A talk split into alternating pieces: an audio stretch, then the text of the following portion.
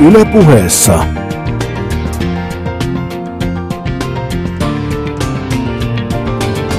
Petteri Sihvonen.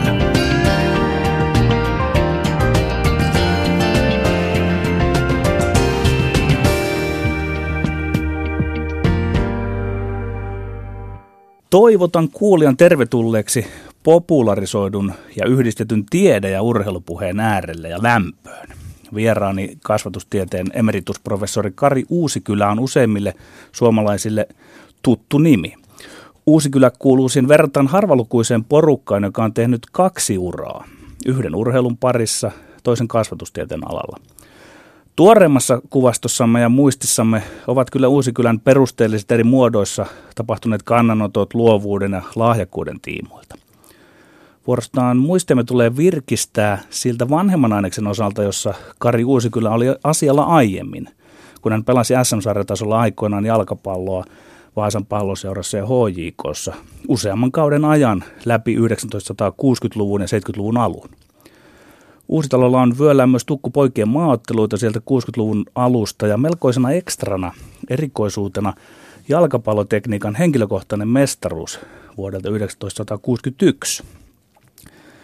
Nyt kun olen tässä harvinaisessa tilaisuudessa, käytän mahdollisuuteni kertoa niistä ehkä kaikkein keskeisimmistä omista ajatuksistani, jotka ovat minua voimisteluttaneet urheilun ja huippuurheilun saralla jo kymmenien vuosien ajan. Tunnen henkilökohtaisesti lätkäpiireistä esimerkiksi kapaset ja nummeliinit. Tiedättehän, kapasia jo kolmessa polvessa huippujääkiekossa maajoukkuepelaaja Papa Hannes, NHL-pelaaja Sami ja viimeisimpänä nuorille leijonille maailmanmestaruuden jatkoaika maalilla on ratkaissut Kasperi. Ja nummeliinit ilmankin on Timo, isä Numppa, jonka tavaramerkiksi muodostuu viulunsoittotuuletus, ja pikkanen Numppa Petteri, kiekkohistorian parhaita ylivoimapelaajia siellä vastustajan siniviivassa. Kun katson kapasiin ja nummeliineihin, en ole voinut olla pohtimatta, no toki hieman kieliposkessa, onko ihmisessä olemassa sellainen geeni kuin jääkiekkogeeni? Vai mistä on kysymys, kun näitä pelimiehiä pukkaa toisessa jopa kolmannessa polvessa? Tervetuloa lämpimästi vieraakseni Kari Uusikylä. Kiitoksia. Lähdetään, jos sopii siitä liikkeelle, mitkä olivat ne kaikkinaiset olosuhde- ja lahjakkuustekijät, että sinusta tuli peräti SM-sarjatason jalkapalloilija. Selitys on aika yksinkertainen. Mä synnyin Vaasassa ja asuin lapsuuteni kotirannalla Vaasan palloseuran harjoituskentän reunalla – Isäni oli entinen Vaasan palloseuran keskushyökkääjä ja siihen aikaan, jos nyt lähden tuolta 50-luvun alkupuolelta, niin kaikki vaasalaiset pojat pelasivat jalkapalloa. Se oli itsestään selvää. Ja se oli, siellä sitten meillä oli keskinäisiä tekniikkakilpailuja, muistan päällä, jalalla, polvella – peräkkäin. Aina piti parantaa kaverin suositusta ja se oli todella nautinnollista. Se, se oli ihanaa ja se ympäristö sen teki niin kuin pääasiassa, että minusta tuli jalkapalloilija. Mitenkä, minkä ikäisenä menit seuraan ja olitko sitä ennen jo ollut pallon kanssa paljon tekemisissä? No mä sain varmaan viisivuotiaana ensimmäisen jalkapallon. Olen huhtikuussa syntynyt ja joka syntymäpäivänä tuli aina uusi jalkapallo – ja kun se oli Vaasan palloseuran harjoituskenttä ja siellä vietettiin aikaa, niin oli itsestään selvää, että sitten kun aika tulee, niin pyrin sinne VPSään. Ja silloin muistaakseni nämä D-juniorit, joka oli se nuorin ikäluokka, niin oli alle 11-vuotiaita ja Joo. pääsin sinne pelaamaan ja siitä sitten alkoi se ura Vaasan palloseurassa. Kiinnostaa, pystytkö millään lailla muistamaan, että minkälaisia määriä siinä oltiin pallon kanssa tekemisissä kesät. Ja sitten jollain laillahan piti varmaan ne talviolosuhteetkin voittaa. No siis talvella oikeastaan ei ollut mitään mahdollisuutta siihen aikaan harjoitella eikä pelata jalkapalloa. Mutta heti kun lumet alkoivat sulaa, niin silloin pelattiin. Ja mä en pysty sen kummempia tarkkoja määriä sanomaan muuta kuin taisin jo sanoa, että kesällä aamusta iltaan. Niin. Se oli jatkuvaa. Kotona käytiin välillä juomassa vettä ja ehkä vähän syömässä jotain ja semmoinen mielikuva on, että, että se muu oli sitä kentällä olemista.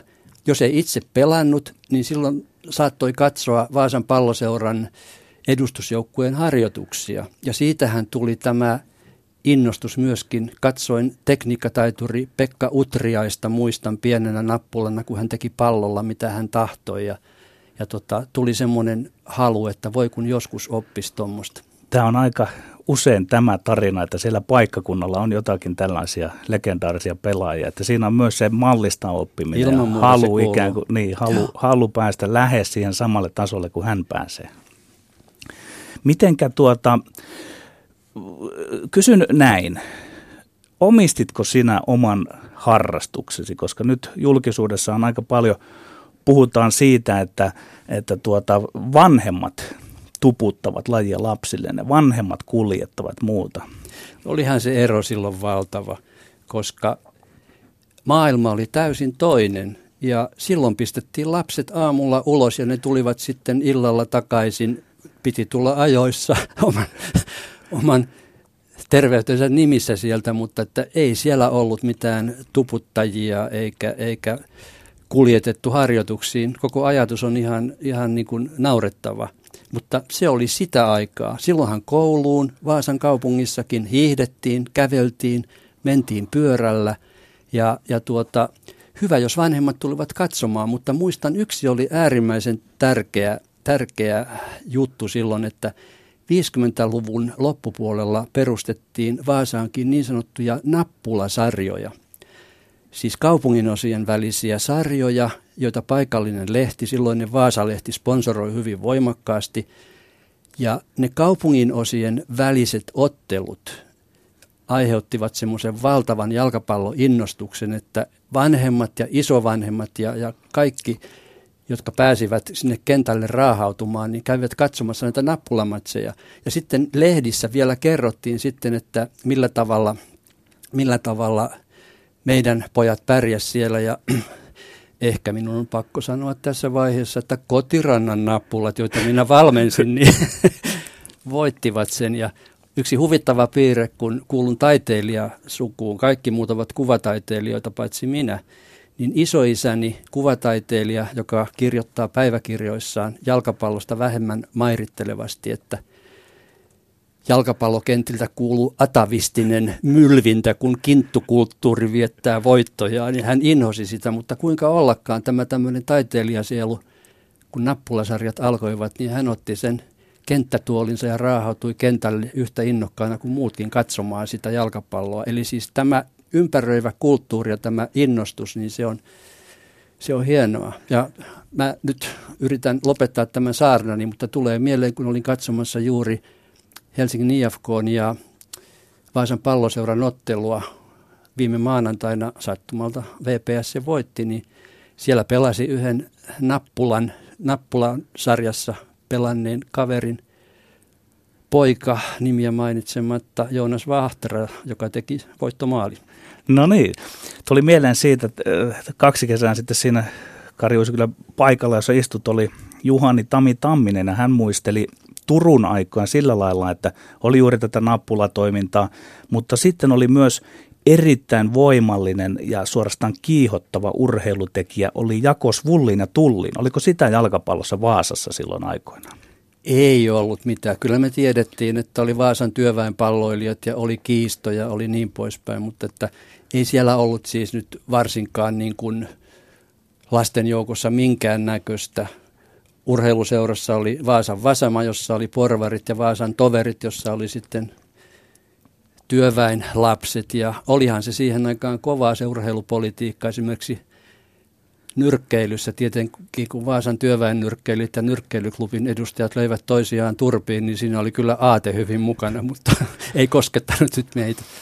Olen Kari Uusikylä tässä kesäsaaressani leikitellyt kaikkien vieraideni kanssa sellaisella sanoisiko identiteettipelillä, että kuinka lähellä oli, että sinut tiedettäisiin ja muistettaisiin ei niinkään maineikkaina kasvatustieteilijänä, vaan maineikkaina jalkapalloilijana, kuten vaikkapa aikalaisesi pelaaja joukkuetoverisi poikien maajoukkoista Arto Tolsa.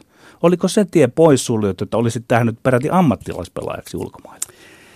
No eihän silloin ammattilaisuudesta tiedetty juuri mitään Suomessa. Aulis Rytkänen sitten HJK-valmentaja joukkueessa, jossa pelasin, niin hän oli, oli kuuluisa loistava ammattilainen ja oli joitain muitakin. Mutta en usko, että Arto Tolsakaan sieltä poikien maajoukkueesta siinä vaiheessa tiesi, että hänestä tulisi, tulisi ammattilainen. Ja minun uranihan oli sellainen, että, että tuota, kun aloitin Vaasan palloseurassa 16-vuotiaana, sitten menin HJK, kun tulin opiskelemaan Helsinkiin, pelasin vain pari vuotta siellä. Ja oikeastaan siinä vaiheessa sitten, vaikka olin vasta 22-vuotias, niin alkoi tuntua siltä, että on pakko tehdä valinta nyt. Mä olin kansakoulun opettaja, oli perhe ja opiskelin viran ohella, niin siinä ei oikeastaan voinut nyt sitten ajatella, että pelailenpa tässä nyt huipulla jalkapalloa. Mutta kyllä mä jälkeenpäin olen miettinyt sitä kaiholla, että mitä siinä mahdollisesti jäi. Varsinkin kun mä muistan sen viimeisen otteluni mestaruussarjassa – 27-vuotiaana stadionilla Helsingin jalkapalloklubi Vaasan palloseura. Mä menin silloin pariksi vuodeksi takaisin VPS 26-27-vuotiaana ja olin aika huono ihan suoraan sanottuna. En mä harjoitellut, yksikseni harjoittelin Helsingissä ja sitten muistan sen viimeisen ottelun, kun mut pistettiin yllättäen kentälle. Syksyllä kaunis syysaurinko paistoi – ja se oli aivan ihmeellinen tunne minulla. Mä en ole varmaan ikinä kokenut semmoista kentällä, en tiedä olenko missään. Vaikka olen tästä flowsta nyt sitten myöhemmin kirjoittanut ja ymmärtänyt, mikä se flow on, niin mä koin semmoisen omakohtaisen flown siellä. Kaikki suju äärettömän helposti. Oli vapaata tilaa muka vaikka kuinka paljon. Syötin mihin vaan, niin syötöt menivät perille. Muistan, kun vedin sitä puolesta kentästä hirveän laakin ja Heinosen Paavo nyrkkeili vaivaisesti sen torju. Niin tämä nyt vaikuttaa joltain itsekehulta varmaan ja ehkä se sitä onkin, mutta mä halusin kertoa sen enemmän tämmöisenä mystisenä, mystisenä kokemuksena, flow, flow-kokemuksena. Ja viimeisessä ottelussa se? Viimeisessä ottelussa. Mua kiinnostaisi jostain hommateessa olisi Hesarin jotakin arkistoja, että mitä Hesari sanoi mun pelistäni siinä, koska tuota, se oli niin mukavaa ja se oli niin helppoa. Ja, ja tota, senkin mä muistan, vaikka yksittäisistä peleistä en muista juuri mitään, niin mä muistan sen valtavan pettymyksen, kun mut otettiin vaihtoon sitten. Tämmöinen story. Joo, mutta tiesitkö muuten pelaamasi viimeistä peliä? Kun nyt alkoi kiinnostaa se, että mistä se koostui tämä flow, että oliko tajusitko, tiesitkö, että nyt lopetat tämän jälkeen? Ei sillä ollut mitään ka- Ei sen, sen kanssa tekemistä, mm. koska kuten sanoin, niin mä olin siis asuin jo Helsingissä silloin ja pelasin Vaasan palloseurassa, harjoittelin hyvin surkeasti, enkä edes odottanut, että mua pistetään kentälle. Mutta siinä oli jotakin hyvin semmoista mystistä, että miten minä, joka vielä olin kentällä siis aina ollut semmoinen epävarma ja semmoinen, mä, mä olen huono, vaikka pelasin hyvinkin. Että kun nämä, nämä psyykkiset seikat on kauhean tärkeitä – niin miten, mistä se johtuu se semmoinen levollisuus ja rauhallisuus ja se ihanuus siinä, niin, niin se, on, se on mystistä. Ja mä ajattelen vaan, että miten voitaisiin luoda tämmöistä pelaajistoa, mistä se, mistä se tulee. Ja kyllä mä teoriassa tiedän, että miten se flow syntyy, mutta ei se helppo ole. Voit, voit vähän kuvata myös sitä teoriaa, mutta tulee heti mieleen, että olitko mahdollisesti päästänyt jo jostakin irti ja kun, kun jostakin luopuu, niin yhtäkkiä silloin ne paineet voi olla ikään kuin pienemmät ja se suoritus on rennompi. Olin mä sitä huippujalkapalloilusta päästänyt irti todella jo kauan sitten, mutta pelasin mä sitten vielä muutamia vuosia Kiffenissä. Ja silloin mä päästin irti. Mä muistan kyllä erittäin hyvin sen, kun talvella vaihdoin auton talvirenkaat ja piti lähteä pallokentälle kylmää harjoittelemaan. Ja mä ajattelin, että tämä ei ole enää mua varten. Että silloin, silloin mä tunsin, että nyt se on loppu. Ja no niin, yhtä kaikki Kari Uusi kyllä. Ää, sinusta ei tullut huippuja ammattilaisjalkapalloilija. Se ei ollut siis tämän identiteettipelikysymykseni se vastaus, että olisi, se olisi ollut todellinen vaihtoehto sinulle. Sinut vei akateeminen ura. Mm-hmm. Ota, paketoi sitä akateemista uraasi nyt tässä ikään kuin sen, että me olemme puhuneet urheilusta, piipahdetaan nyt vähän siellä akateemisuuden puolella. No minä haaveilin aina kansakoulunopettajan urasta, kahdeksanvuotiaasta lähtien varmaan. Ja tuota, sitten kun minusta tuli ylioppilas ja tämä opettajakorkeakoulu ylioppilaspohjalla oli vain kaksi vuotta, niin mä menin Helsingin opettajakorkeakouluun ja valmistuin kahdessa vuodessa kansakoulun opettajaksi. Sen jälkeen menin armeijan urheilujoukkoihin, urheilukomppaniaan suorittamaan asevelvollisuuttani. Ja kun tulin sieltä, niin menin kasvatustieteen pääsykokeeseen yliopistoon, koska opettajakorkeakoulussa ei ollut mitään yhteyttä yliopistoon. Ja ihmeekseni pääsin sinne lukemaan kasvatustiedettä ja siitä harrastuksena luin ja kesä, kesällä kesäyliopistossa suoritin arvosanoja ja valmistuin sitten viidessä vuodessa maisteriksi ja olin opettajana koulussa koko sen ajan. Mulla oli yksi tuttu kasvatustieteen laitoksella ja soitin sinne, kun oli niin hienoa olla opettajan maisteri, että olisiko siellä jotain hommaa. Niin hän sanoi, että heidän tutkimusryhmässään on tämmöinen kahvinkeittäjä homma, että tule sinne. Hän puhuu sun puolesta ja mä menin hienoon Matti Koskenniemen emeritusprofessorin hyvin arvostetun opetuksen tutkijan tutkimusryhmään. Pääsin sinne kahvinkeittäjäksi ja sitten tutkimusapulaiseksi. Ja sitten mä sain tehdä siellä tutkimusta, tein lisenssiaatityö ja väitöskirjan ja, ja pääsin yliopistoon hommiin.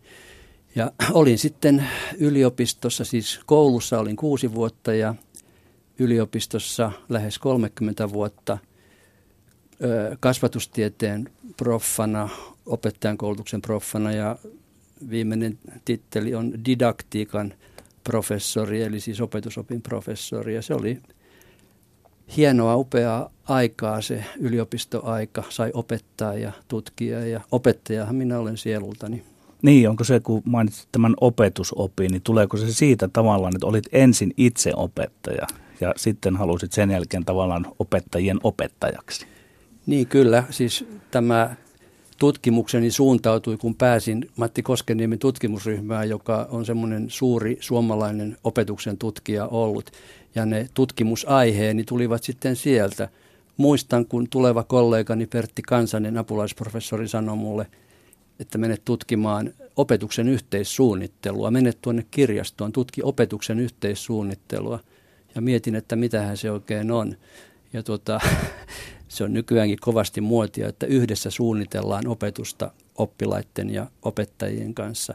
Ja sitten pääsin sinne tutkimaan sitä. Muistan, miten oli huono omatunto, kun tulin Kontulan kansakoulusta, jossa oli valtava määrä oppilaita siellä mulla. Ja sitten tulin yliopistoon kasvatustieteen laitoksen kirjastoon, jossa sai kaikessa rauhassa tutkia ja kirjoittaa. Ja sitten siihen liittyy tämmöinen kenttätutkimus myöskin, että mentiin oikein tuonne – oikeisiin luokkiin kuvanauhoittamaan tunteja ja analysoimaan, että mitä se opetus on. Ja se opetuksen, opetuksen tutkimus ja, ja opetukseen liittyvät käytännölliset ja teoreettiset asiat ovat erittäin lähellä minun sydäntäni edelleen. Kirjoitamme nyt kolmen kollegan kanssa kirjaa uutta opettajan opetusoppia. Voi olla, että moni ajattelee, että kyllä tuommoinen – vanhus voisi nyt jo siirtyä syrjään ja mitähän se horisee, mutta tuota, voi olla, että tämmöisellä, tämmöisellä vanhalla tiedolla on käyttöä teoreettisella tiedolla, koska mua aika paljon surettaa se, että tämä opetuksesta puhuminen on nykyään hyvin niin kuin pinnallista ja, ja tuota, varsinainen semmoinen opettaminen, opetustyö on siirretty sy- syrjään melkein niin kuin tämmöisenä – pahana asiana, että niin tärkeää kuin onkin tämmöinen oppilaskeskeisyys, se on erittäin tärkeää, niin siinä voidaan mennä liian pitkälle ja musta on menty. Menkää ja ottakaa selvää kaikesta. Tästä mä voisin sanoa jalkapalloon liittyvän esimerkin. Kirjoitin professori Päivi Atjosen kanssa kirjan peruskoulun didaktiikka, jossa oli semmoinen esimerkki, minulle omakohtainen esimerkki – että kyllä opettaminen on tärkeää ja myöskin mallista oppiminen ja mallin näyttäminen. Ja kerroin sellaisen esimerkin, että noin kahdeksanvuotiaana Vaasassa hommasin kirjastosta kirjan jalkapallotekniikka. Se oli muistaakseni tanskalainen kirja. Ja siinä näytettiin kuvina, miten lähtee oikeaoppinen rintapotku. Mä menin Vaasan palloseuran kentälle, pistin pallon siihen – laukaisuseinän eteen ja muistelin niitä viittä kohtaa. Tukijalka tuohon, kroppa taipuu tuolla tavalla eteen, jalka heilahtaa taakse, jalkaterä osuu palloon, saatto. Se pallo alkoi mennä just sinne, mihin mä ammuin. Mutta mä sain sitä palautetta. miksi täällä on tämmöinen esimerkki täällä kirjassa. Olisi pitänyt antaa itse keksiä se, että millä tavalla se pallo lentää. Mä olen luovuuden, mä olen oppilaskeskeisyyden ystävä, mä kannatan sitä sydämestäni. Mutta eihän nyt voida mennä tämmöisiin järjettömyyksiin, että ei voida enää näyttää mallia eikä opettaa, eikä opettaja saisi niin kuin sanoa, miten tehdään vaan kaiken pitäisi antaa. Menkää ja ottakaa selvää, miten pelataan jalkapalloa taikka, taikka opitaan jotain matematiikkaa. Tässä pitää olla tasapaino. Sivumenen sanoi, että jos tuo trendi on vahvistunut siellä sanotaan opettajien keskuudessa, niin se on mielestäni myös aika huolestuttava trendi myös urheilun parissa tällä hetkellä. Mm. se, se on ihan oikein varmasti, että tehdään urheilijoiden polkua, sitoutetaan urheilijat mukaan, heidän motivaatio ratkaisee siinä kaiken. Mutta välillä tuntuu, että pikkusen nyt ollaan siltä urheilijaltakin kysymässä, että mitenkä sinä nyt aiot tämän hoitaa ja muuta. Että, mm. et, et jos, jos opettajan roolia on pikkusen ehkä jossain kohtaa väheksytty, niin myös valmentaja on väheksytty. Se pitää olla se tasapaino, tasapaino siinä, etteihän tietysti sellainen niin kuin – ei opettaja saa olla semmoinen niin kuin tämä 50-luvun opettaja. Meidän opettaja ihan, niin meidäthän niin kuin kasvatettiin pelkäämään. Teistä no. ei tule yhtään mitään. Katuojasta itse löydät oli semmoinen tavallinen sanonta. Eihän, tämä, eihän tässä ole mitään järkeä. Mutta semmoinen opettajan ja valmentajan auktoriteetti, sen pitää olla itsestään selvää. Se ei saa olla nujertavaa eikä semmoista nolaavaa, että nostetaan sieltä niin kuin näytille kaikki, kaikki surkimukset – vaan opettajan ja valmentajan rooli on se, että he vastaavat tästä hommasta ja siihen kuitenkin kuuluu se, että he myöskin analysoivat, kuinka paljon annetaan sitä valtaa, päätösvaltaa ö, valmennettaville oppilaille, urheilijoille ja niin poispäin. Että kyllähän tämmöinen kunnioittava suhtautuminen ja hyvät välit kuuluu asiaan ilman muuta. Silläkin tavalla tämä liittyy aika jämerästi tähän nykyaikaan, että urheiluvalmentajat, vähän niin kuin vanhan liiton valmentajat ovat alkaneet olla niiden nuorten lasten kanssa hieman vaikeuksissa, koska, koska tuota, he ovat ilmeisesti siellä koulun puolella saaneet sellaisen esimerkin, missä se opettaja ei enää ole niin kova auktoriteetti. No urheilu mm. aina vasta seurailee muita yhteiskunnallisia kulkuja ja tämä mm. kiistatta on haaste tällä hetkellä urheilun parissa, että siellä on vielä näitä autoritäärisiä jääriä, mutta – Muistelisin, että taisi olla Raimo Summanen, joka sanoi, että pitää myös muistaa se, että urheilu ei ole ehkä ihan samanlainen asia kuin mitä on sitten siellä koululuokassa opiskeleminen. Tämä, että mietitään vaikka jääkiekkoa, se on kamppailupeli. Ehkä se tarvitsee myös johtajalta, valmentajalta vähän rapsakampaakin otetta. Et, et ei voida vetää ihan varmaan tämmöisiä yhtäläisyyksiä, että mitä tapahtuu koulussa, niin sitä pitää tapahtua urheilussa ja niin edelleen. Miten kommentoit? Joo, kyllä se, kyllä se näin on, mutta näissä asioissa on niin kuin – paljon erilaisia variaatioita, että tuota, niin kuin opetuksessa, niin myöskin urheilussa, että, että ne ei ole tämmöisiä niin kuin joko tai systeemejä, vaan ne riippuvat niin hirveän monista, monista tekijöistä.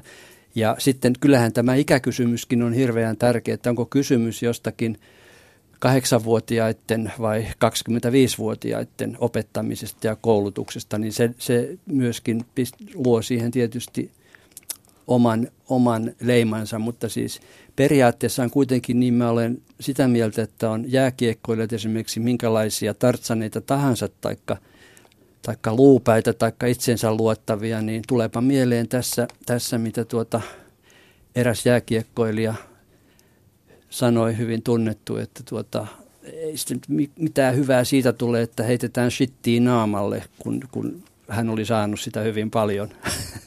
että Joo. Tässä on monta puolta. Kyllä. Mennään sitten lahjakkuuteen ja luovuuteen, asioihin, joissa sitten, jos näin voi sanoa, sinun lahjakkuutesi ja luovuutesi pääsi puhkeamaan todelliseen kukkaan. Pitääkö tässä tehdä pieni käsiteperkkaus lahjakkuuden ja luovuuden ikään kuin välillä kesken? Että miten ne eroaa toisista, miten liittyy toisissaan? Miten tähän suhtautuu esimerkiksi vielä se, sellainen ulottuvuus kuin äly? Joo, tämä on hyvin tärkeä asia.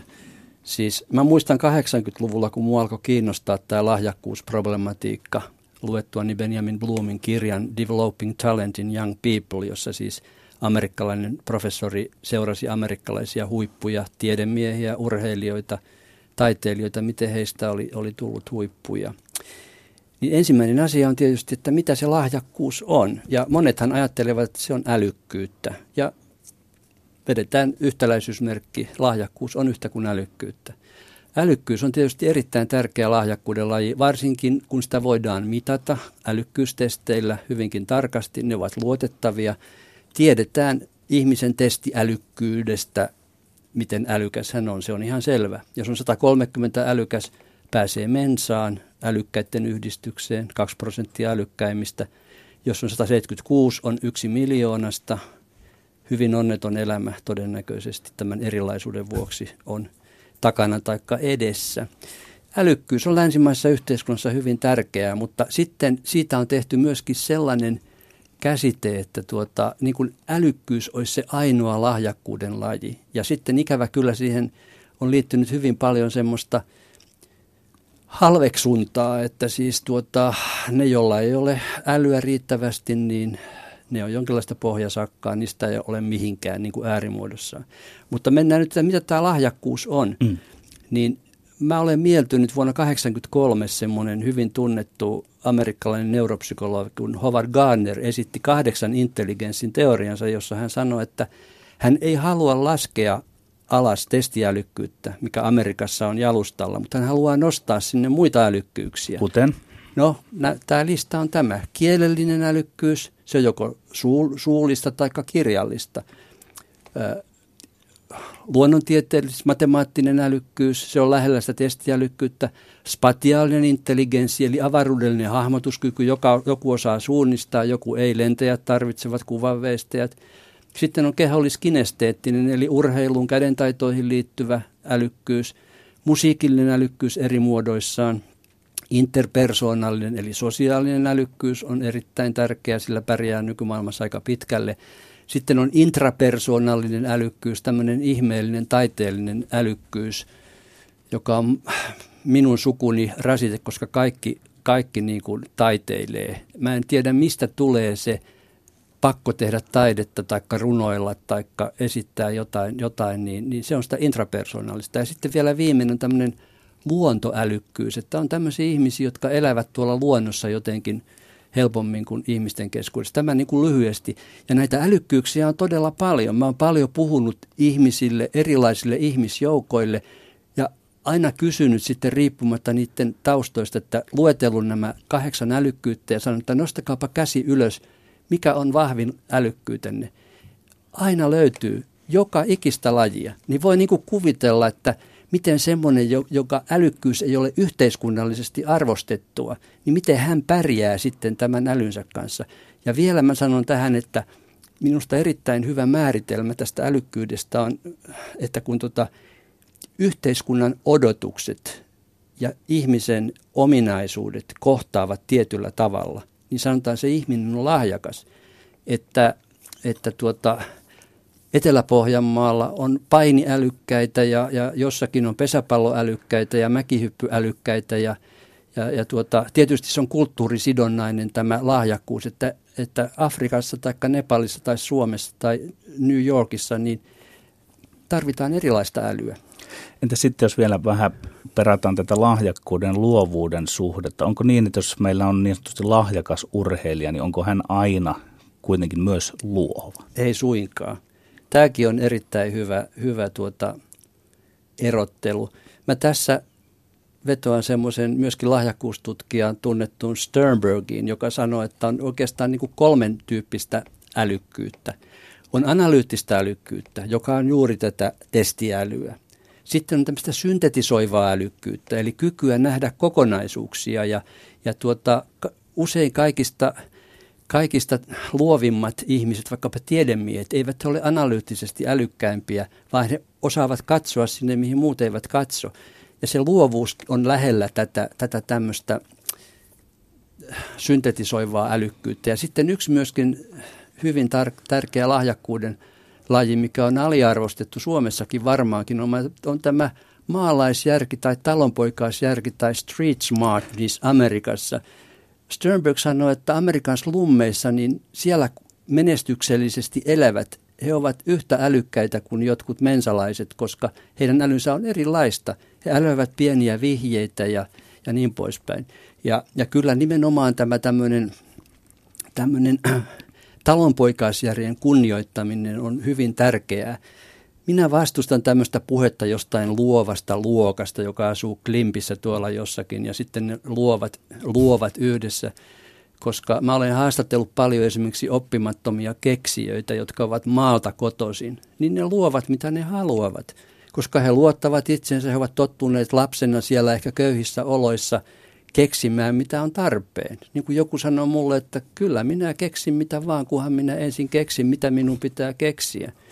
Eli siis tämä luovuus on vaan niin kuin määritelmän mukaan sitä, että luovuus on sitä, että syntyy jotain uutta, mitä ei ole ollut olemassa. Mutta luovuus on hyvin eri tasoista. On tämmöistä joka miehen, joka naisen arkiluovuutta. Pikkulapsi luo jotakin, kirjoittaa taikka, taikka tota, maalaa tai tekee jonkun hiekkalinnan – mutta sitten luovuus isolla ällällä, niin se liittyy kaikkiin näihin lahjakkuuden lajeihin, joita mä luettelin. On matemaatikkoja, luovia matemaatikkoja, jotka luovat jotain uutta ja hyvin korkeatasoista. Olisi tietysti hienoa, jos olisi luovia urheilijoitakin, mutta, mutta tuota, ehkä se urheilijan luovuus liittyy enemmän tiettyihin lajeihin kuin, kuin tota joihinkin toisiin. Niin, urheilijan luovuus, siitä tulee pallopeleissä sellainen seikka mieleen, että monestikaan välttämättä valmentaja ei ole se, joka keksii uutta, vaan fiksu valmentaja on sellainen, joka näkee jonkun pelaajan ratkaisevan ihan vaikka pienellä uudella tekniikalla jonkun pelitilanteen. Tämä on varmaan niin sitten opettajan eli valmentajan ja valmennettavan ja oppilaan välistä niin kuin jonkunlaista kommunikaatiota. Joo, kyllä. Ja jos mä ajattelen jalkapalloa, joka nyt on tämä mun laji, niin, niin onhan siinä tärkeää, että on olemassa ne tietyt systeemit, ne perusteet, taktiikat, millä tavalla pelataan. Mutta jos ajatellaan, että aina kun pelaaja saa pallon, niin hänen on luotava semmoinen tilanne, mihin hän sen pistää. Hänellä on lukemattomia mahdollisuuksia. Neljä syöttösuuntaa, valittava paras. Joo, ja sitten tuota, jotkut sen niin kuin hallitsevat, jotkut osaavat. Mutta tästä luovuutta pystyy toteuttamaan millä tahansa alueella, korkeatasoista luovuutta nimenomaan, niin sehän edellyttää niin kuin erittäin hyvää tietotasoa tai taitotasoa. Ja jos nyt puhutaan jalkapallosta, jääkiekossa varmaan ihan sama, niin se teknisen, tekninen taitavuus on äärettömän, äärettömän tärkeä. Se, se pallo pitää olla todella niin kuin osa itseä. Ja, ja tuota, Kyllä suomalaiset ovat kovasti menneet tässä eteenpäin, mutta ollaan kuitenkin kaukana maailman kärjestä vielä. Että niin kuin se kärkikin on mennyt siellä eteenpäin. Näin ehkä, on, näin niin. on joo. Että, että se, se, että sillä pallolla pystyy tekemään mitä vaan, niin, niin se, se on sitten edellytys, että, että pystyy luoviin ratkaisuihin. Yle puheessa.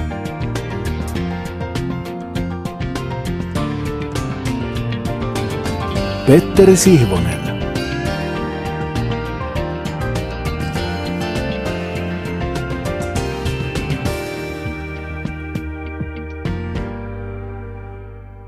Ota tämä kasvatustieteen emeritusprofessori Kari Uusi, kyllä kehun.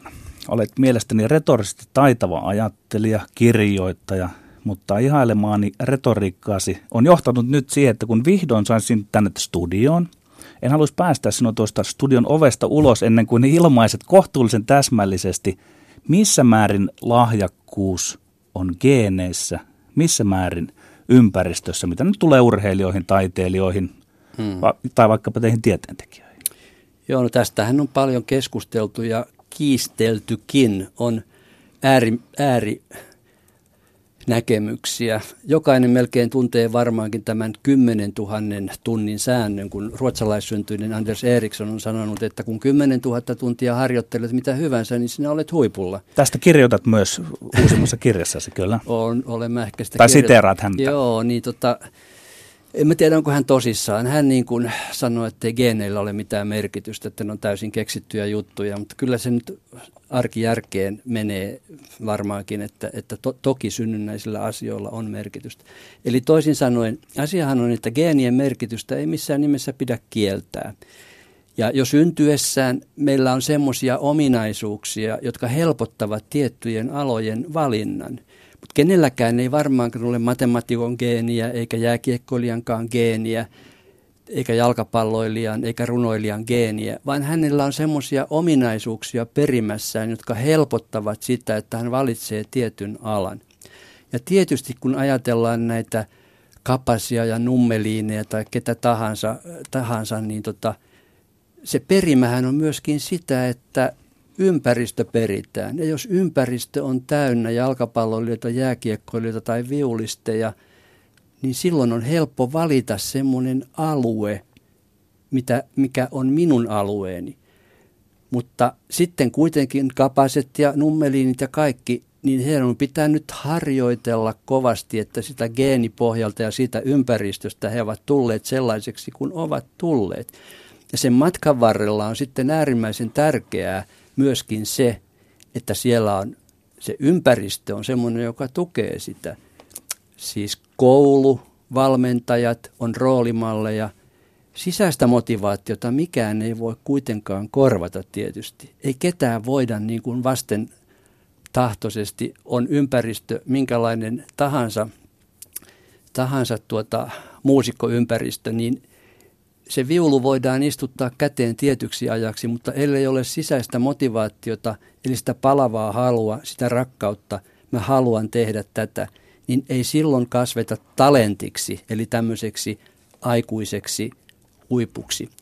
Tämä käsiteero, syntymälahjakkuus ja talenttius merkitsee sitä, että siis jotkut tutkijat sanovat, että se talenttius saavutetaan sitten aikuisena, näytetään kuinka korkealla tasolla ollaan. Ja jokainen, joka on talentti aikuisena, niin hän on riittävän syntymälahjakas.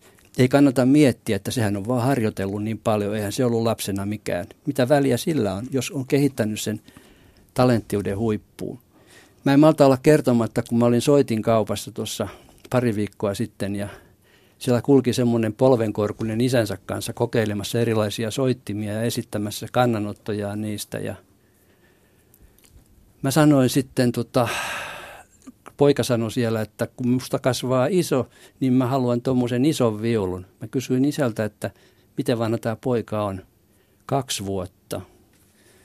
Mä sanoin sitten, että tota, eikä vielä edes soita viulua. No, kyllä hänellä jo viulua, mutta se on semmoinen pieni. Että hän tuntee paljon muusikkoja ja sitten mä kysyin, no ketä sä tunnet? Pekan. Mä kysyin, että Pekka Kuusisto vai leikilläni, koska hän on loistava tunnettu viulisti. Joo, Pekka Kuusisto. No poika täyttää pian kolme vuotta. Mutta mä ajattelin, että tässä oli elävä esimerkki näistä niin kuin lainausmerkeissä ympäristön geeneissä. Että poika kulki siellä soitinten parissa ja kokeili niitä ja hänellä on erittäin hyvät mahdollisuudet, mutta mistä mä tiedän, mikä hänestä tulee. Joo, ja eikö niin, että tämmöinen motivaatiotekijä on se, että ei ainakaan alku ole mennyt pieleen, koska jos oikein ymmärsin, niin pieni poika oli sanonut, että sitten kun olen iso, Kyllä. niin hän näkee jo aikamoisen kaaren siinä, jopa joo. oman elämänkaarensa. Joo, joo. Ja sitten tämä kiinnostus niin soittimiin, kun hän kulki isänsä perässä ja kertoi, minkälainen ääni tästä ja tästä lähtee. Eihän semmoista voi istuttaa väkisin. En mä tiedä, miten se säilyy sitten ja miten sitä vaalitaan, mutta näinhän se menee. Mutta lahjakkuutta syntyy ja lahjakkuutta kuolee matkan varrella. Siis ei se niin kuin 5-6-vuotias, joka voi olla suorituksiltaan äärettömän korkeatasoinen, ei kukaan voi vannoa, että se on 20 talentti, ellei sitä palavaa rakkautta ole. Niin ja toisinpäin, että vaikkei vielä joku olisi osoittanut kymmenvuotiaana jotain kummallista lahjakkuutta, mutta kun jaksaa harjoitella, niin ilmeisesti se saattaa esiin myös se Näin on. Muistan erään jalkapallokaverini Arto Tolsan, josta 16-vuotiaana sanottiin, että meessä Tolsa tonne seisomaan. Ei kukaan tiennyt. Kömpelö, iso kaveri, että hänestä tulee loistava ammattijalkapalloilija. Näitä esimerkkejä on muitakin. Mä jatkan Kari Uusikylä hiukan tiukkaamista nyt. Mm, tässä 2012 julkaisemassasi hienossa kirjassasi Luovuus kuuluu kaikille. Kirjoitat, et muistaakseni ihan siteeraa, mutta mainitset just tämän Anders Erikssonin. Hän ei usko synnynnäisten kykyjen määrittävän lahjakkuuksien taitotasojen siis eroja.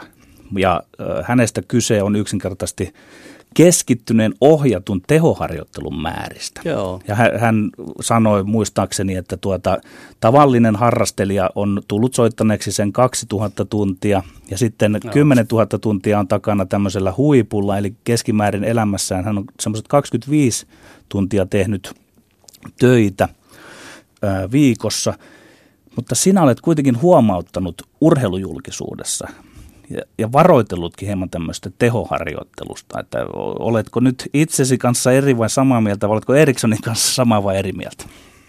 Kaikessa itseni kanssa samaa mieltä ja Erikssonin kanssa jostain eri mieltä. Nimittäin mä en kiistä sitä tietenkään, että jos haluaa päästä sinne huipulle, niin sehän edellyttää tämmöistä tehoharjoittelua ilman muuta. Se on päivänselvä, jos puhutaan nyt todellisista huipuista. Ja nämä, mitä sinä kerroit, ne kuuluvat siihen. Pitää harjoitella määrätietoisesti, ei mennä seisoskelemaan jonkun kentän reunalle tai soittelemaan, vaan harjoitella soittamista tai harjoitella jalkapalloa. Ja sitä, sitä, sitä harjoitellaan määräajan ja, ja tuota, äh, levätään välillä, mutta se termi, mitä tuossa käytetään, on juuri se keskittynyt harjoittelu, mikä on siinä hyvin olennaista. Mm. Mutta sitten se, mistä mä olen varoittanut, mistä en ole eri mieltä, ja tämä on todellinen ongelma mun mielestä, että rääkätään liian aikaisin liian nuoria lapsia, ei anneta heidän palautua. Tämä on niin kuin se ainut. Ja tätä mä todistan tuolla kenttien reunalla yhä ei niin kuin hyväksytä sitä, että jollain on ihan todella joku, joku vamma esimerkiksi taikka, taikka jotain tämmöistä. Tahdon sanoa sitä, että tuota, sen motivaation kannalta niin sen harjoittelun pitää olla sopivasti annosteltua. Ja sillä tavalla, että jokaiselle kykyjensä mukaan pienet kyvyt, pienet haasteet, enemmän kykyjä, suurempia haasteita. Sitten suurin flow ja nautinto tulee siellä – kun on oikein hyvä jossain ja asetetaan tavoitteet korkealle ja mä harjoittelen ja mä nautin, keskityn siihen, niin se tuottaa sitä, sitä, äh, sitä syvää nautintoa. Ja eihän tässä ta- tarvinnut ryhtyä mitään kauhumaalailemaan, mutta, mutta siis kyllä semmoisetkin esimerkit on otettava, otettava vakavasti, melkoiset tragediat, joita tuota, seuraa siitä, että ei ole kuunneltu sitä nuorta – riittävästi, että mikä hänen kestokykynsä ja, ja tuota, psyykkensä ja tämän fysiikan suhde on. Musta oli merkillinen juttu, en tiedä syyt, perimmäistä syytä tähän, mutta televisiossa tuli semmoinen dokumenttiohjelma 15-vuotiaiden ruotsalaisten huippujääkiekkoilijoiden elämästä ja Kanadan reissusta. Ja vanhemmat oli mukana, kaikki oli mukana siinä, he pärjäsivät loistavasti ja mä ajattelin, että näistä tulee huippuja – sitten siinä oli tota, lopputunnin dokumentti, oli teksti, yksi näistä jatkoi 16-vuotiaana. Eli kysymys, miksi, mikä siinä oli? Että tämä on hirveän niin kuin, hienovarainen ja monimutkainen juttu, johon ei ole semmoisia yksinkertaisia, yksinkertaisia reseptejä, mutta... Mainitsit, että vaikkapa juuri tämän ja ruotsalaisten jääkiekkoilijoiden mukana olivat siellä vanhemmat. Miten koet nykyään, että osaavatko vanhemmat olla jos nyt valmentajatkaan eivät osaa olla riittävän maltillisia, niin luodaanko siellä kodeissa niitä NHL-unelmia liian herkästi? Ja tiedän, että esimerkiksi jääkiekkoilun parissa ihan jääkiekkoliiton tiimoilta, seurojen tiimoilta ajatellaan, että ei enää riitä, että valmennetaan lapsia ja nuoria, vaan pitäisi alkaa valmentamaan jo niitä perheitäkin. Että mm. mikä, onko, riittääkö siellä perheessä enää, että kannusta kustana kuljeta? Tässä on hirveän monenlaista variaatioita tästä teemasta, mutta onhan se päivän selvää, että, että mä en mitenkään halua yleistää enkä esittää mitään prosentteja, enkä jostain ylhäältä päin esittää tämmöistä kritiikkiä, mutta kyllä se lienee päivän selvää, että monelle vanhemmille se on aivan liian tärkeä, se menestys liian varhain. Et pitäisi olla ihan selvät semmoiset roolit, valmentaja valmentaa, vanhemmat tukevat – ette, etteivät ne mene sekaisin. Se on, se on ihan selvää. Ja tuota, haaveitahan saa olla, mutta tietystikin niin kuin realistisia. Ja sitten pitää mennä askel kerrallaan kohti näitä haaveita. Mä otan nyt jalkapallosta taas esimerkin. Hyypiä niminen jalkapalloilija ja Litmanen niminen jalkapalloilija ovat olleet aika hyviä. Ja he ovat esittäneet semmoisen asian, että kannattaa ensiksi käydä koulunsa, pelata Suomessa liikassa, jättäkää ne turhat haaveet liian aikaisesta menestyksestä. Sami Hyypiä sanoi, kysyttiin, paljonko harjoittelit lapsena. niin hän sanoi, että muutaman kerran viikossa oli seuraharjoitukset pelattiin sitten kavereiden kaa. Että ei tämäkään nyt ole mikään semmoinen nykyaikana, että näin pitäisi tehdä, että vaan kaksi kertaa viikossa harjoitukset. Niitä voi olla, voi olla paljon ja voi olla tehokkaita harjoituksia, mutta kuitenkin se, että ei liian paljon liian varhain. Koska tärkeintähän on sen pelaajan kehittyminen, taidollinen kehittyminen, urheilijan kehittyminen ja, ja joukkue, joukkueiden luominen. Että ei se, niin kuin Erkka Westerlund sanoi, että eihän maailma lopu siihen, kun kiekko kilahtaa väärälle puolelle maalia joskus. Että se kuuluu siihen hommaan. Ja totta kai voittaminen on hirveän hienoa ja pelissä pitää tähdätäkin siihen voittoon. Mutta silloin, jos se voittaminen käy niin kuin kaiken yli, että millään muulla ei ole mitään väliä, kun pitää vaan voittaa hinnalla millä hyvänsä, niin se ei minusta ole tervettä. Että jos joukkueessa on vaikka jalkapallojoukkueessa 16 pelaajaa, 18 nuorta, niin vaan ne 11 pelaa aina ja muut istuu penkillä. Otetaan tästä sinun omasta laistasi jalkapalloilusta kiinni. Siitä sanotaan, että se on niin kutsuttu varhaisen kiinnittymisen laji. Ja tämä myönnetään aika laajasti minun mielestäni jalkapallo on jopa tämmöinen varhaisen erikoistumisen laji, kuten telinevoimistelu, uinti, taitoluistelu ja tennis. Mutta jos lähdetään nyt siitä kompromissista, että kyse on varhaisen kiinnittymisen laista, niin miten näet tämän asian? Meillä Suomessa etenkin nuorisotutkimusseuran piiristä hoitaan enemmän monipuolisuuden perään ja ylipäätään ikään kuin kevyemmän harrastustien valitsemisen puolesta. Löyvätkö nämä vaatimukset nyt tavallaan niin kuin huippujalkapallon korvalle? Toisaalta itse todistit tuossa äsken, että ei se hyypiäkään määränsä enempää harjoitellut sitä ihan pikkupoikana. Että mikä on kantasi tähän erikoistumisten ikään ja kiinnittymisten ikään? No, jalkapallo on semmoinen laji, että jos ei sitä tekniikkaa harjoittele hyvin määrätietoisesti, hyvin nuoresta lähtien, mä uskon siihen, se on niin, se on niin vaikea laji. Siis jaloilla, niin, se on vaan omaa kokemusta. Jaloilla hallita sitä palloa, niin sen eteen pitää tehdä paljon paljon työtä. Eikä sitä voi päättää 15-vuotiaana, että nyt mä ryhdyn katsomaan, mitä, minkälaista on jalkapalloilu, vaan kyllä se pitää omistautua. Mutta sitten tässä on toinenkin puoli. Mä palaan taas siihen maailmaan, jota ei enää ole, missä minä vietin lapsuuteni. Niin oli päivän selvää, että, että me harjoiteltiin kaikenlaisia lajeja, myöskin me, joista tuli jalkapalloilijoita.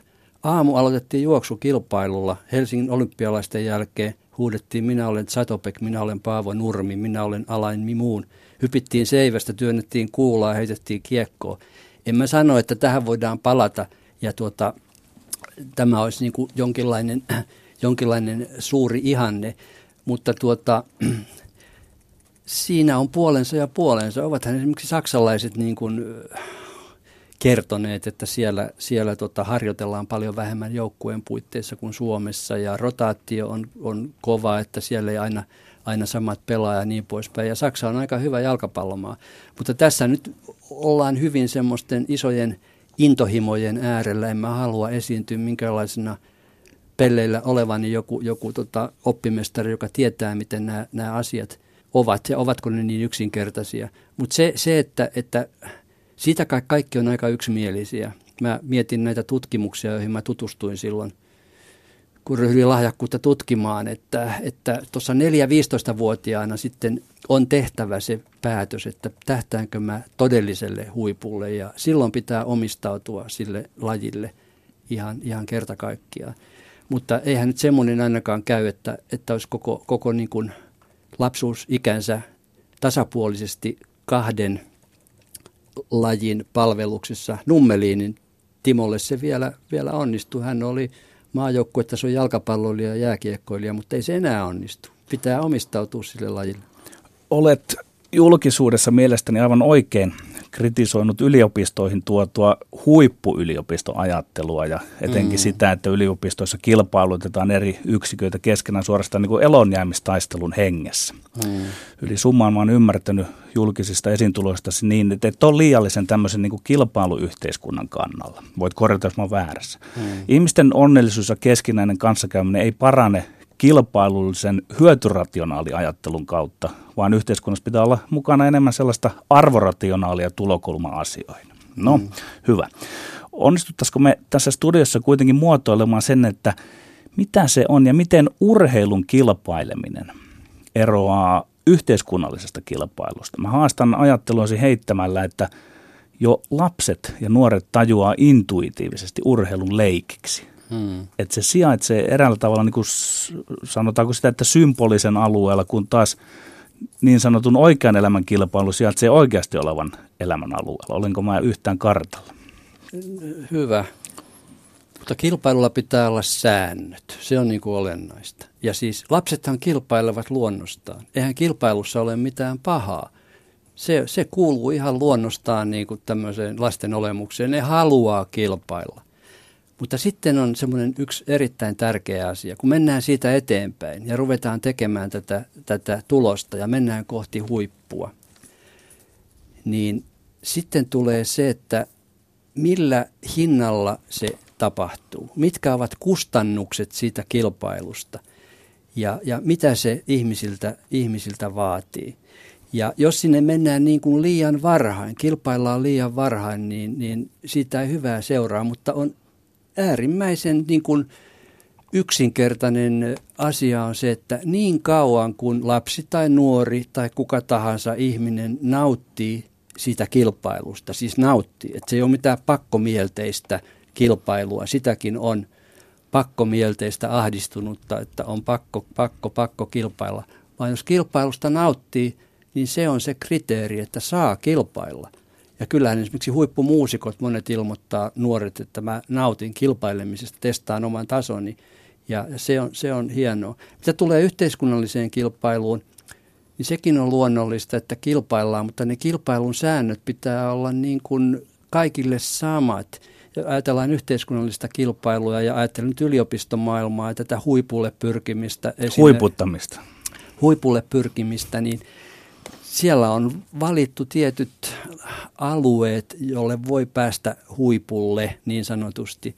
Ja toiset sitten äh, siirretään syrjään, että mitkä on ne yhteiskunnan arvostukset. Ja minua niin kuin tässä, mitä mä nyt olen kritikoinut hyvinkin voimakkaasti tässä huippupuheessa on se, että se on äärettömän epärealistista. Lahjakkuuden tutkijana mä tiedän, meitä on viisi miljoonaa ihmistä. Mä tiedän, että – mitä tutkijat sanovat huipulle pääsemisestä ja sen edellytyksistä. Ja tuota, viisi miljoonainen kansa, nyt kun luodaan tämmöistä mielikuvaa, että kaikkien pitäisi päästä huipulle ja vain huippu kelpaa ja on huippuprofessoreita, huippumannekiina ja huipputoimittajia, huippu, huippu, huippu, ties mitä, niin sehän on ihan, ihan epärealistista, että pyritään mahdollisimman hyviin tuloksiin itse kukin omalla alallamme ja kannustetaan lapsia ja nuoria, mutta ei sitä voi tehdä niin kuin semmoista kriteeriä tästä, että sitten vasta kun sinä olet tarpeeksi hyvä ja tarpeeksi huipulla, niin sitten sinä kelpaat esimerkiksi lapsille. Että se, se semmoinen niin kuin luodaan positiivista ja realistista kuvaa lapsille omista mahdollisuuksista ja kyvyistä, siis positiivista ja realistista. Että se muodostuu vähitellen se käsitys, että mikä on mun suoritustasoni tällä alalla ja, ja tota, olenko huippu vai vähän, vähän vähemmän huippu. Jos vähän vetelen tuon vastauksesi lankoja yhteen ja pohditaan sitä, että mm, voisiko ajatella, että urheilu alkaa siellä lapsuudessa ja nuoruudessa eräänlaisen viattomuuden tilassa, mutta sitten se urheilun kilpailu – alkaa muistuttaa yhteiskunnallista kilpailua, kun aletaan siirtyä ammattilaisuuteen. Ja siellä yhdistävä tekijä, vähän liian rajusti yhdistävä tekijä yhteiskunnalliselle kilpailulle ja urheilun kilpailulle on melkeinpä vain ja ainoastaan raha. Joo, kyllä. Onko tuota, miten ur, mitä, onko urheilulla mitään tehtävissä, kun se muuttuu tämmöiseksi välineelliseksi suorittamiseksi, tavoitellaan yhä vain mainetta ja mammonaa enemmän – syyllistytään dopingia ja näin. Ollaanko me tässä niin kuin tekemättömän paikan edessä? Onko Kari Uusikylällä minkäänlaista ajatusta, että millä saajataisin tälle kehityskuululle edes jonkunlaista jarruvaikutusta? Mä oon hyvin pessimistinen, että tuota, mun mielestä realismia on se, että on urheilua ja on sporttia ja sportti on liiketoimintaa ja, ja tota, huipulle pyrkiminen vaatii sitä sun tätä. Mä nyt en usko, että mitään taika, taikakeinoa on tämän yhteiskunnan kääntämiseksi, mutta mä sanon niin kuin henkilökohtaisesti sen kasvattajana ja opettajana ja omasta, omasta kokemuksesta, että pyritään sinne huipulle tai ei, niin on äärettömän tärkeää, että kasvattajat, vanhemmat yrittävät luoda lapselle semmoisen, jokaiselle lapselle semmoisen ympäristön, että he tuntevat olonsa sisäisesti rauhalliseksi ja turvalliseksi. Se on paljon tärkeämpää se sisäinen turvallisuus kuin ulkoinen turvallisuus, joka sekin on tärkeää, kun pyritään jonnekin huipulle. Ja mä voin nyt kai tehdä semmoisen henkilökohtaisen tunnustuksen, varmaan jotka matsejani ovat joskus nähneet, niin kyllä mulle oli ongelma se semmoinen tietty sisäisen turvallisuuden puute, turvattomuus. Mä tunsin aina olevani, yleensä melkein aina olevani huono, pelasin mä vaikka kuinka hyvin. Se, että mistä tämä johtui, tämä, tämä mun tuntemukseni, niin se on taas eri asia. Mutta mä haluan sitä sanoa, että, että tuota, kyllä tähän urheiluvalmennukseen ja urheilutouhuun kuuluu, molemmat puolet kuuluu kroppa ja sitten kuuluu tämä psyyken puoli. Ja jos jompikumpi niistä ei ole täysin kunnossa, niin silloin ei pääse ihminen parhaimpaansa. Ei enempää eikä vähempää, noin niin kuin sosiologis, psykologis, kasvatuksellinen kysymys. Ää, mikä on urheilun paikka, urheilun tehtävä kaikkineen yhteiskunnassa? Tämä on kysymys, joka on mulle myös henkilökohtainen, kun on ollut itse urheilussa noin 40 vuotta mukana. Mitä järkeä siinä? No se on, urheilu ja liikunta on ehdottomasti tarpeen. Se on, se on terveyden lähde, se on viihdettä, se on hienoa viihdettä, se antaa elämyksiä urheilijoille, katsojille, mutta pitää säilyttää suhteellisuus ja terve järki mukana siinä, ettei mennä niin kuin jonkun rajan yli, jolloin sitä urheilusta tulee sairasta. Pitäisikö tässä nyt viitata ajankohtaisiin doping-uutisiin ja muihin? Kiitoksia vierailustasi ja haastattelusta Kari Uusikila. Kiitoksia. Petteri Sihvonen.